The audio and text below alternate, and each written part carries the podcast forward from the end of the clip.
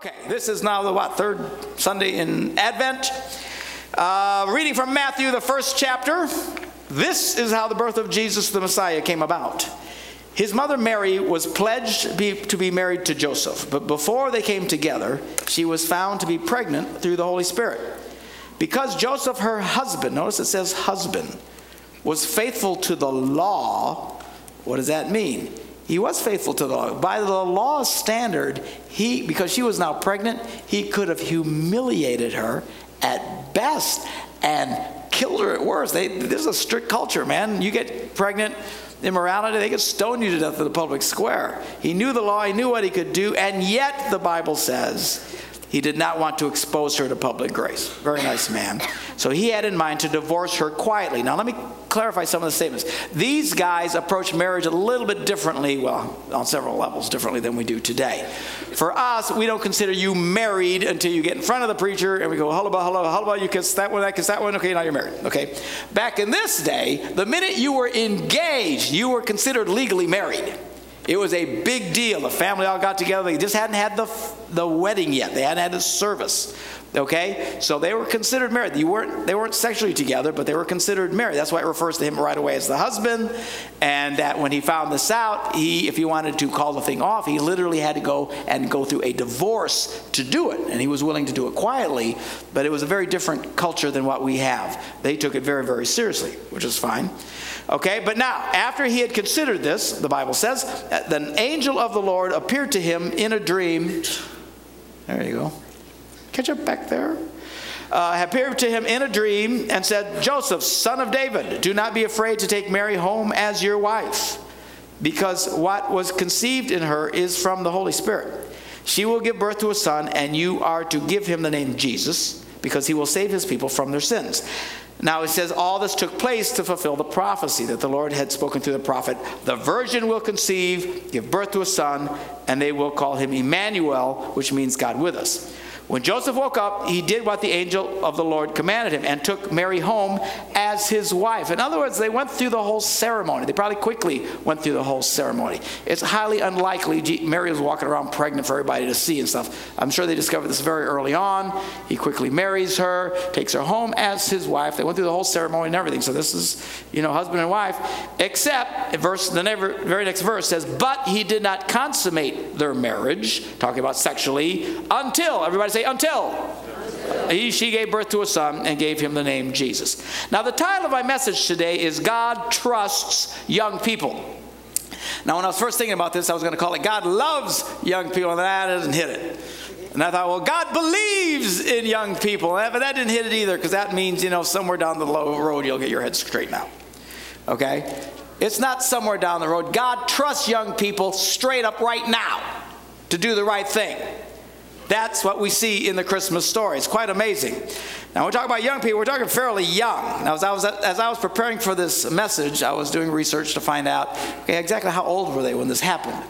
I was stunned not just at how old Mary was, but at how much universal agreement there was. I mean, you could study anything in the Bible, and a gazillion different churches and theologians have a million different versions of whatever. Catholics, Protestants, you know, 47 different kinds of Baptists, you know, all that kind of da da da da, and everybody's got a different version of whatever. I was amazed at how much universal acceptance and agreement was that virtually everybody agrees that Mary was either 13 or 14 years of age when she gave birth to Jesus. Now, I'm not advocating that. I'm just saying it's a fact. Okay? Now, when we get to Joseph, then everybody starts fighting.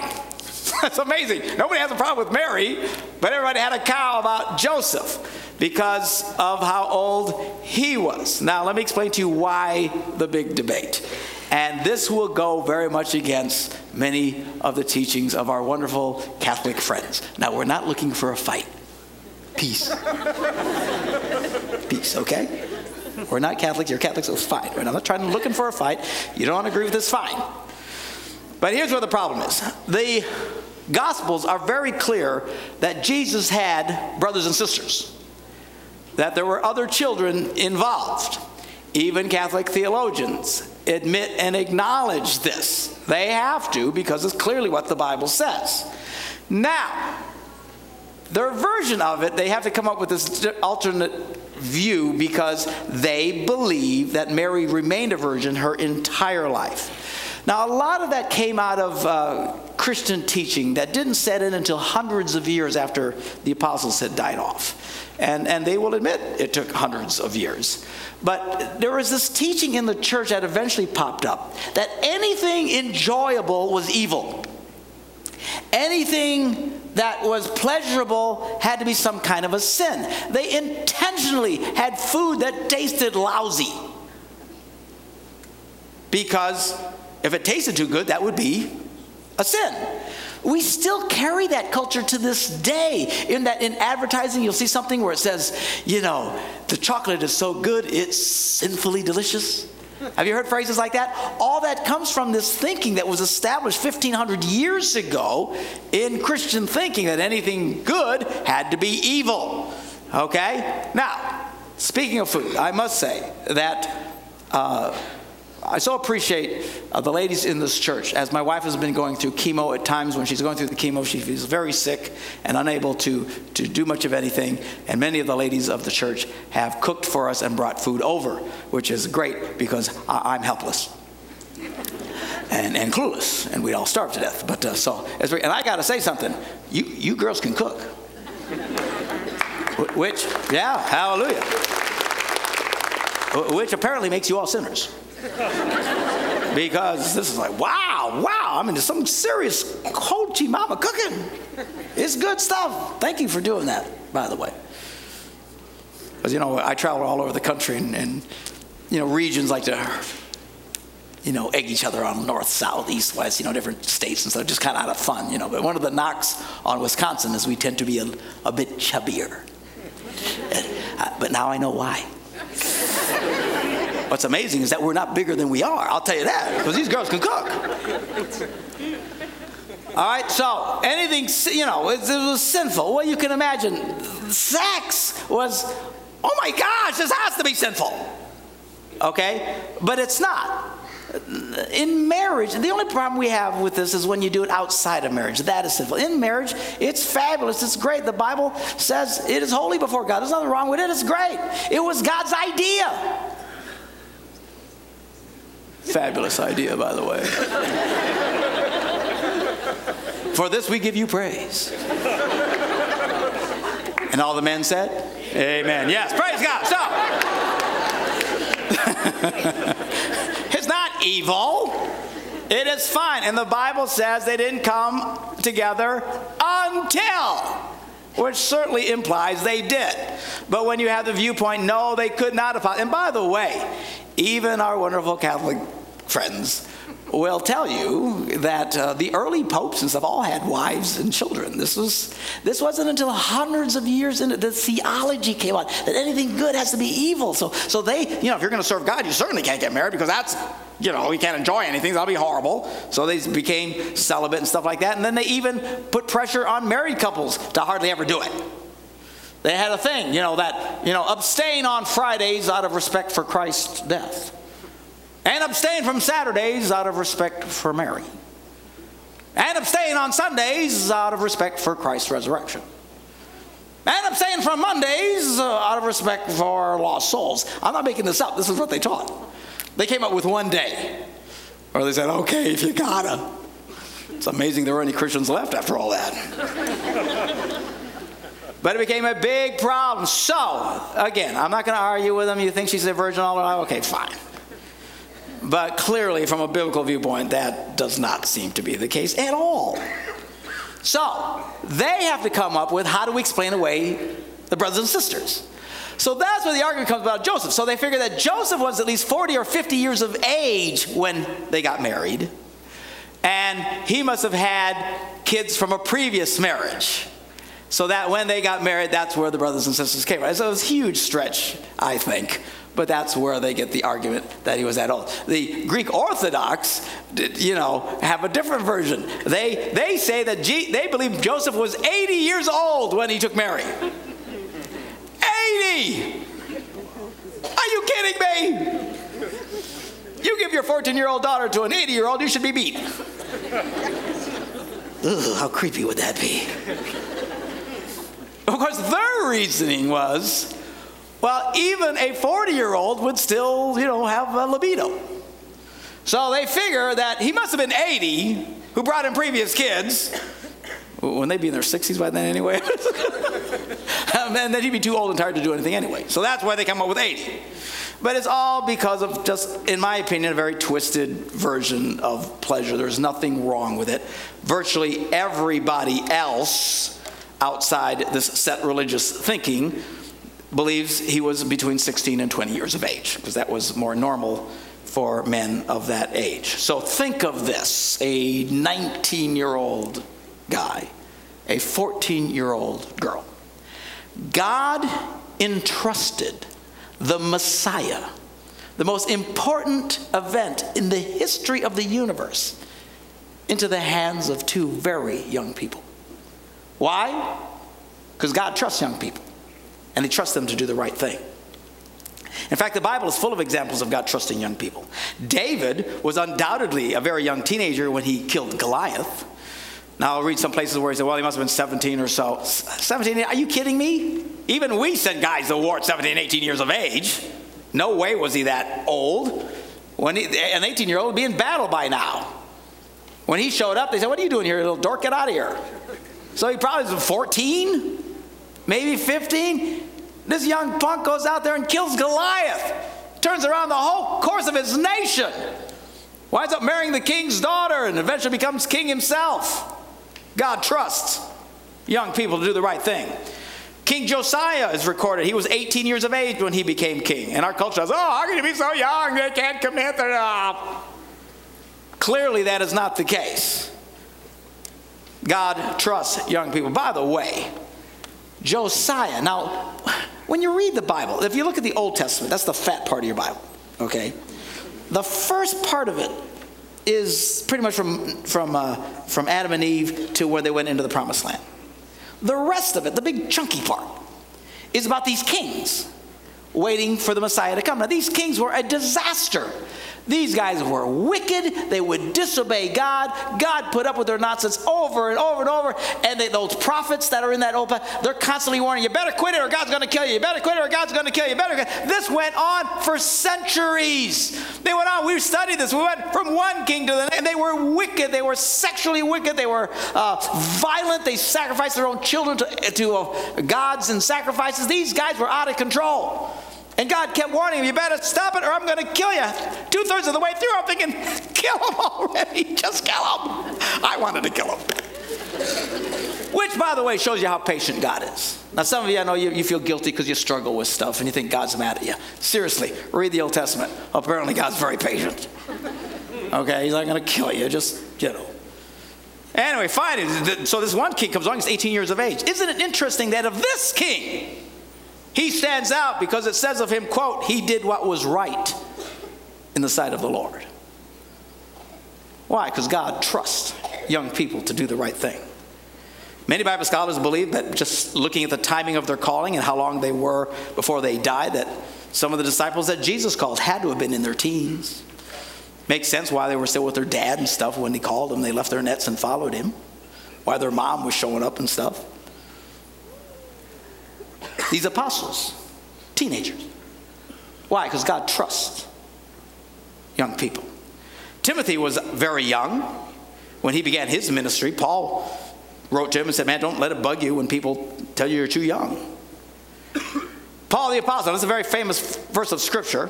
This comes from the love chapter in the Bible. You hear it at weddings a lot. You know, when I was a child, I talked like a child, I thought like a child, I reasoned like a child. But when I became a man, I put away childhood behind me.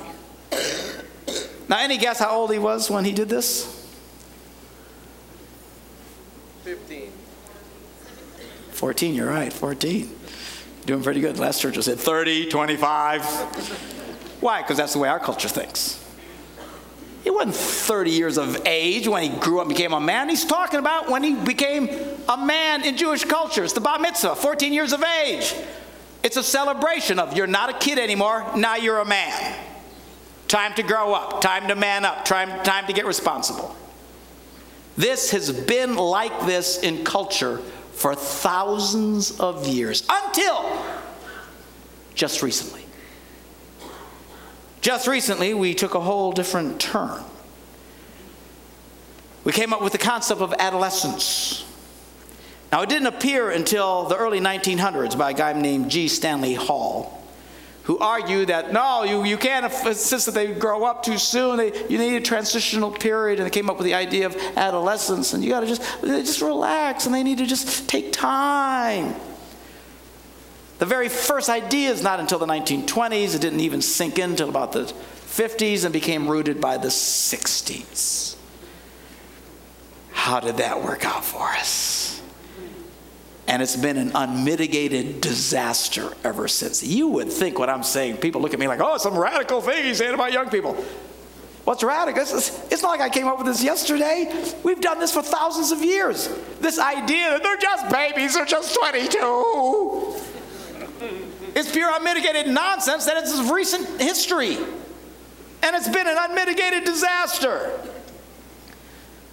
I'm quoting from a paper published by the History Department of the University of Virginia talking about all of this stuff. It says before Stanley Hall showed up, it says, quote, Protestant clergymen, preachers, routinely insisted on the quick assumption of adult responsibilities in youth a period which they equated with the critical years, roughly between 14 and 25. They urged the early cultivation of adult responsibility. They treated it as a time to form character, a kind of gyroscope that led an individual to hold to a steady ethical course through life's changes. They write that the concept of adolescence turned us away from this. Now, I am not into conspiracy thinking. I think people who chase conspiracies tend to be a little crazy. But there are two grand conspiracies I do acknowledge. One of them is by God. Since the very beginning, God has conspired to change people's lives, redeem, save, brought the Messiah, preached the gospel. It's a grand, glorious conspiracy. God is out there everywhere trying to redeem a lost and dying world. But there's another conspiracy that's been going on. This one is by Satan. He wants to destroy people's lives. And if you don't understand, and if you don't walk through life conscious of these two grand conspiracies, you will walk through life clueless and do very many foolish things. We have to be aware that there is a wonderful God out there trying to redeem us, and at the same time, there is a devil that wants to destroy us. We need to watch for that in our lives and in our culture. And I promise you, Satan's grand conspiracy has been to corrupt the lives of our young people. So that by the time they actually get around to becoming adults, which by the way, even in Hall's time, they thought of adolescence as like, you know, from 13 to 17 or so, 18. Now we have so expanded it. Psychology Today wrote in a magazine a couple of years ago that they we now believe adolescence ends somewhere around 32.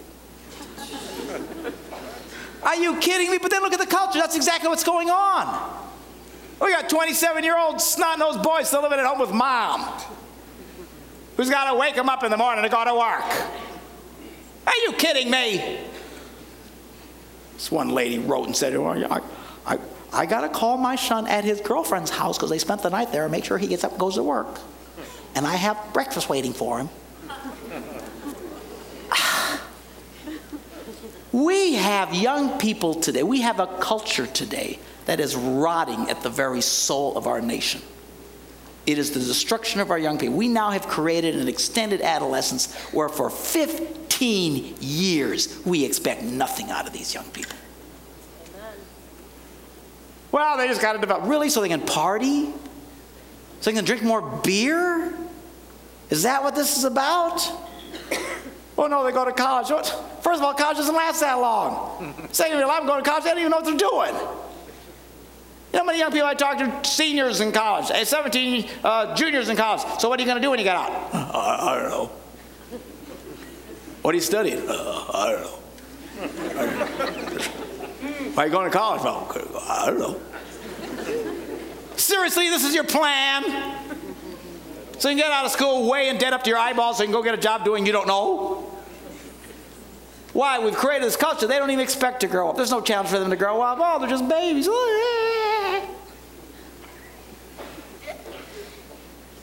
Satan's plan is to take our young people, and by the time he's done with them, to have them so polluted by immorality and narcissism that they will be permanently damaged through adulthood. And history shows that every culture that has adopted and fostered the idea of adolescence, which many cultures in the world still do not, that the ones who do experience a great deal of problems with the young people. They see a spike in sexual immorality, a spike in unwanted pregnancies, sexually transmitted diseases, alcoholism, drug usage, and eventually, after years of programmed selfishness and narcissism, they get married and the marriage ends in divorce, damaging the children they have of the next generation, so the cycle continues. Do you know that almost half, I think it's 48%, but for all practical purposes, 50% of every single young person being born in this country today is born without a father. The very group that every study shows is the group that produces drug addicts, alcoholics, violent offenders, Soon that will be our largest group in this country. We are rotting at the very soul of our nation, but we haven't felt the impact yet. It's going to take that. See, the good news is it takes a long time to destroy a culture. The bad news is we're well on our way. Primarily from this rotted, soul rotting concept of adolescence. Well, there's babies, and it doesn't take their time. At Celebration Church, we reject the concept of adolescence. We do not believe adulthood should be intentionally delayed. Quite the contrary. As Protestant clergymen before us, we urge the early cultivation of adult responsibility in our teens. We believe teens should be involved in ministry in the church. We believe they can responsibly serve in the church. We believe and approve of young marriage in our church. Certainly young as compared to the culture. We're not marrying 14 year olds, but goodness gracious. Even your pastors, overwhelmingly, we've done this. Pastor Lathan and Lynn, 21, 20 years of age when they got married. Phil and Kirsty, 21 years of age. Ross and Leslie, 19 both. Bob and Dana, Dana was 20. Bob was an old man, he was 23. Pastor Joe and Gail, 24, 22. But no, no, they're too young, no, they're too young. You gotta wait, wait, wait. Don't grow up, don't grow up, don't grow up, so that we create an entire generation of young people that are poisoned. We routinely have married young couples in this church, and I've done so for ministry in my ministry for decades. Because we believe the early cultivation of adult responsibility is what they need. And I can say with great confidence and from personal direct experience that those who have followed this path have not experienced multiple sexual partners, unwanted pregnancies, sexually transmitted disease, porn addictions, drug usage, alcohol abuse, and where divorce in that group is very, very, very rare.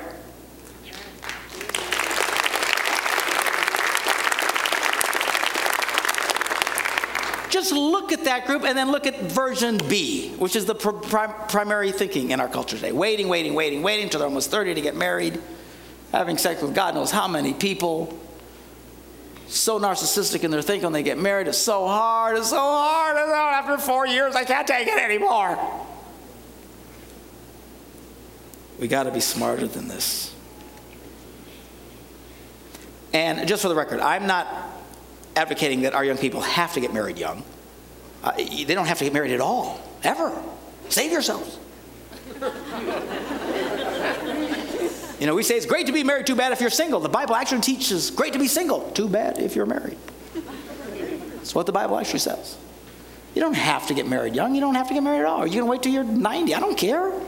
Some people can't find anybody for decades. I understand that.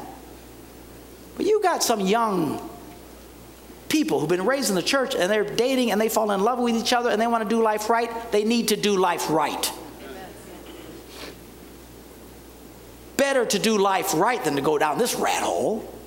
But I know some of you think, oh no, you know, they're too young, they're too, they got to go to college, as if they can't be married and go to college. People have been doing that for years.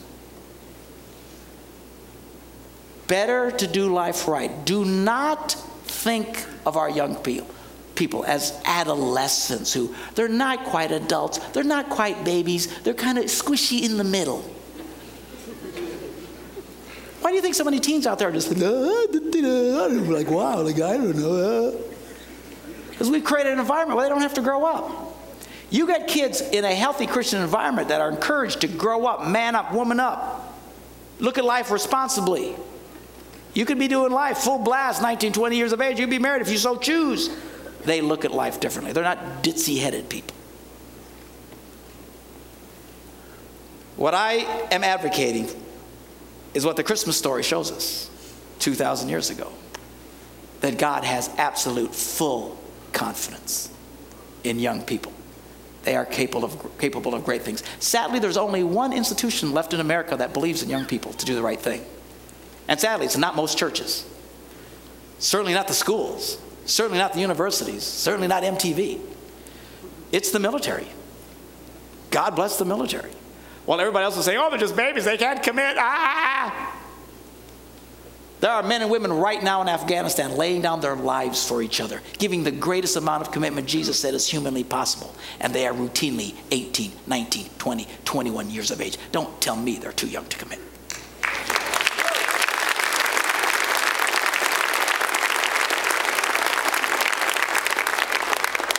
The difference is they believe in what they're capable of. Many of us have failed to believe what they're capable of. Not a celebration church. We need to encourage, grow up, do life, do it right. We'll be there with you to help you do life right. Because we believe, as we see in this Christmas story, that God trusts young people. Let's pray.